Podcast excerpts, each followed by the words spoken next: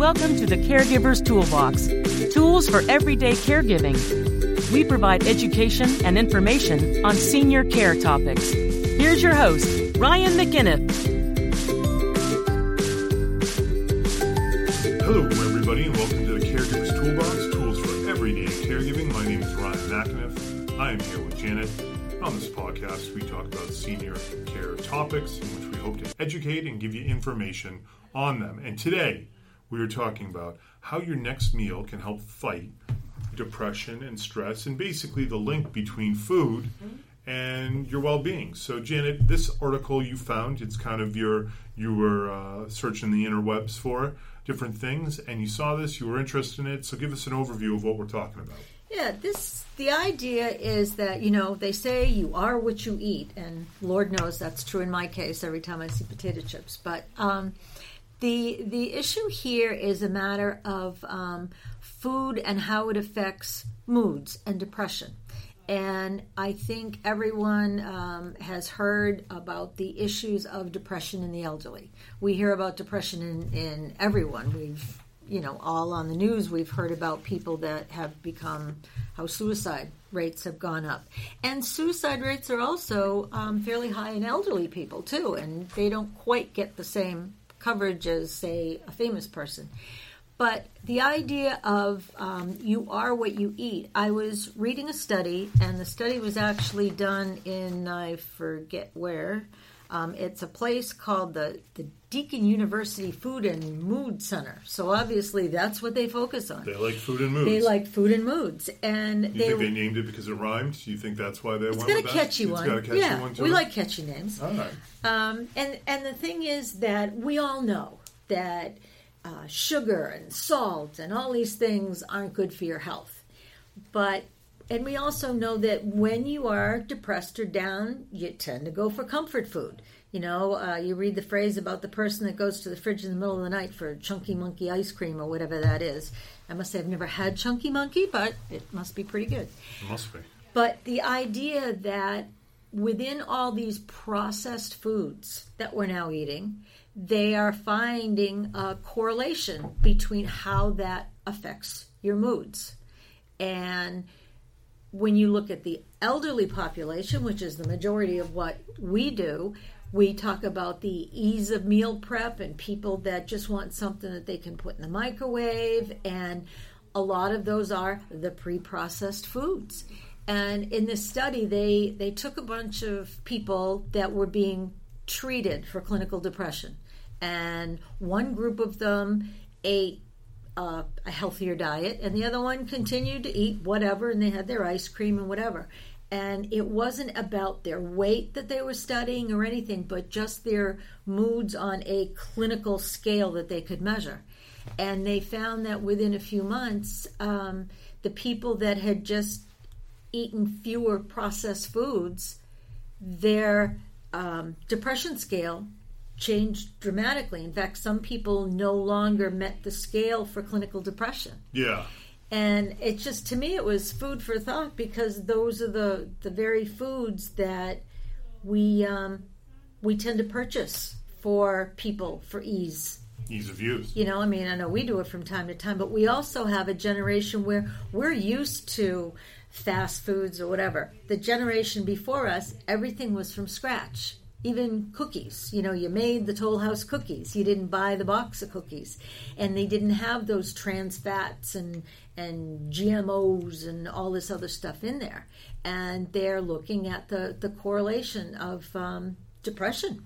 Yeah, I think. I mean, I think it's it's fairly um, clear now at this point in time that you know the quality of the food that you put into your body um, is important, and I think that you know there is a, a huge amount of difference between going out and let's say you're a hunter and going out into Colorado and hunting a fresh elk or two or three or whatever. You fill your your fridge with with good quality naturally created meat mm-hmm. versus going to a fast food joint where maybe you know pound for pound you're getting the same amount of protein and you're getting the same amount of food but there's definitely a difference in the amount of preservatives and the amount of chemicals that are put into something that um, you know there, there's got to be a difference between going to New York City or going to Boston where we're located, whatever foodie area that you like going to, and getting a $35 cheeseburger that's made with high-end beef and well-made Grass-fed, cheese, yeah, yep. with with homemade bread um, versus going to Wendy's, which if there's a fast food place that I wish became healthy, like imagine a magical uh, uh, uh, wish, and I said, well, eating a double cheeseburger from Wendy's is good for you now. It would be something like go. that because I think they're the best. I mean, Burger King charcoal All right, so you're broiled. Burger King gal. Um, but there, there's just no way that you're going to convince me that they're the same things. Like you're you're dealing with you know hormone pumped meats that are made on a, a, a, a farm that you know isn't as as um, as organic as somewhere else. Now I lived out in Boulder for a number of years, and Boulder is about as is is uh, granola as you're going to be getting. Maybe maybe Berkeley might be like a little bit higher.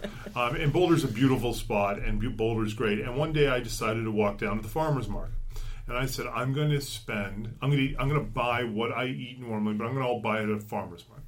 So, you know, you go to these farmers markets, and what you're used to paying in, in a Stop and Shop or a, or a Wegmans for a, a thing of uh, celery, uh, a, a bushel of celery, a stalk of celery, whatever it is, 99 cents maybe. Maybe if it's not on sale, it's a dollar fifty, five dollars at a at a farmer's market. And, you know, oh my gosh, right? Five dollars for celery, you know. And then finally, you get to the meat, and I'm, you know, I'm I'm a big guy. I'm six foot six. I'm, uh, I work out. I need to eat a lot of meat, and you know, a steak at Wegmans or whatever is what maybe five bucks a pop. Maybe if you get a really good one, is eight dollars a pop. I don't know what I can't remember, but whatever it is, and you know, you're talking for one single steak, grass fed out in the beautiful prairies of Boulder County or whatever, wherever it was, twenty dollars a steak. You know, twenty five dollars a steak. If you want to get, you know, five steaks, it'll be hundred dollars, a bulk discount of, you know, whatever it is. And it made it clear that like this is, you know, this is really good meat. It's really great, but it is extraordinarily expensive. Um, it's even made me, you know, with the amount, of, you know, there might be vegetarians out there, which, you know, you know that maybe not loving hearing about meat, but like there are now meat sharing companies where you can like you and J- me and Janet, Janet and I, let's be correct, and and whoever can literally share a cow, and when that cow is is is slaughtered, then they we each get a third of that cow that we can bring home and put it into a, a fr- uh, freezer, and then you're getting that good high quality meat and maybe a lower discount than buying it one off. You're buying in bulk, but those types of those types of things. So I think the way that your your body reacts to food is is is completely um, is completely there's a correlation between what you put in your mouth and how your body reacts in the short term and the body reacts in the long term of things. It's just Yeah, and food is is a social thing, and you know when when our parents would go somewhere, you go out today, you might bring a dish, you might bring a pie. Well, that pie was made from scratch. The pie didn't come out of the freezer at the supermarket, and so even the very same items have been modified yeah.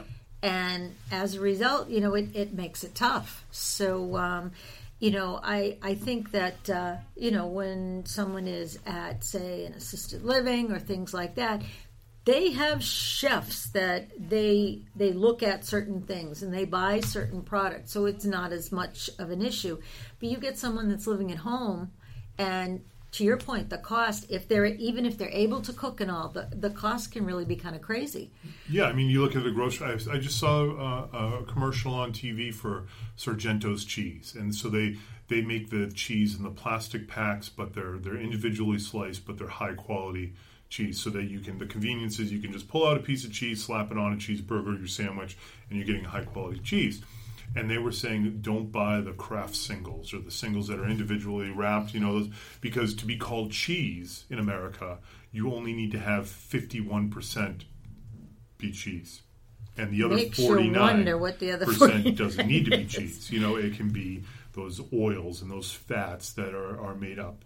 Um, and so you sit there and you go, all right, well, there's your reason why you can get, you know, the knockoff Kraft singles for a dollar fifty or two dollars and fifty cents, while the Sargentos, where you get half as much cheese, is five dollars. You know what I mean? And Yep. because it's it's it's the, the, the quality of it. I I, I just um, you know I, I know that when you, you eat you eat better, you feel better, you probably get a better night's sleep and you're getting the nutrients that you that you need, but it's easy to forget that oh, it's just food, it's just fuel.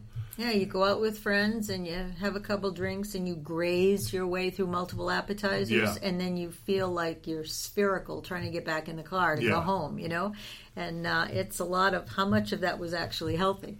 Absolutely. Once in a while doesn't hurt, but you know, to try and do what you can to get food that that isn't that processed. And sometimes for someone that can do some cooking, my grandmother, what she could do with a toaster oven was amazing. But um, we would buy like some chicken or whatever in bulk and freeze separate pieces. So she would take out a little chicken breast and put it in the fridge the night before. Sure. And it would thaw out. That's kind of a middle ground. Obviously, if people have other limitations, it becomes that much harder.